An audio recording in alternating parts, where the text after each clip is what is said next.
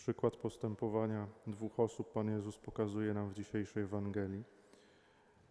Pierwszy człowiek to ten, który słucha słów Chrystusa, wypełnia je i Pan Jezus porównuje kogoś takiego do, do kogoś, kto buduje dom na skalę. Drugi natomiast człowiek to ten, który słucha słów Chrystusa, ale ich nie wypełnia. Jest porównany przez Pana Jezusa do kogoś, kto buduje na piasku.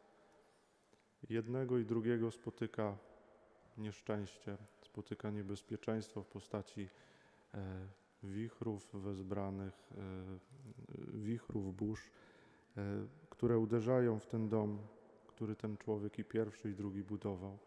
I okazuje się, że w przypadku tego pierwszego ten dom runął, w przypadku tego pierwszego ten dom się ostał, natomiast w przypadku tego drugiego ten dom runął, upadł.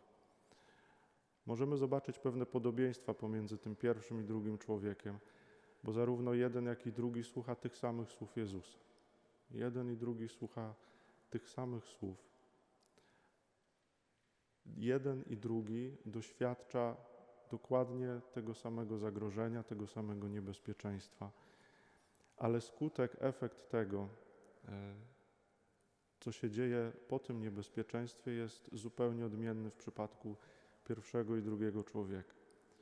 I Pan Jezus pokazuje nam w tej dzisiejszej Ewangelii, że możemy doświadczyć mocy Jego słów wtedy, kiedy je wypełniamy w swoim życiu, że możemy doświadczyć mocy Jego słów wtedy, kiedy Jego słowa stają się treścią naszego życia, kiedy według Jego słów kształtujemy nasze życie, kiedy według Jego słów postępujemy.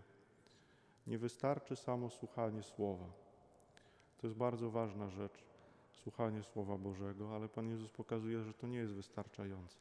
Nie wystarczy słuchać Słowa. Nie wystarczy interesować się Słowem Bożym. E, nie wystarczy je zgłębiać tak naukowo, intelektualnie. Nie wystarczy słuchać konferencji, wykładów, kazań. To wszystko są ważne rzeczy.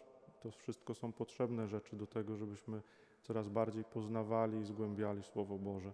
Ale Pan Jezus pokazuje, że to nie jest jeszcze wszystko, że to nie jest wystarczające że tak naprawdę mocy Jego słów możemy doświadczać wtedy, kiedy wypełniamy te słowa w naszym życiu, wtedy, kiedy te słowa stają się treścią naszego życia, wtedy, kiedy żyjemy według tych słów, wtedy, kiedy stają się naszą codziennością, naszą rzeczywistością.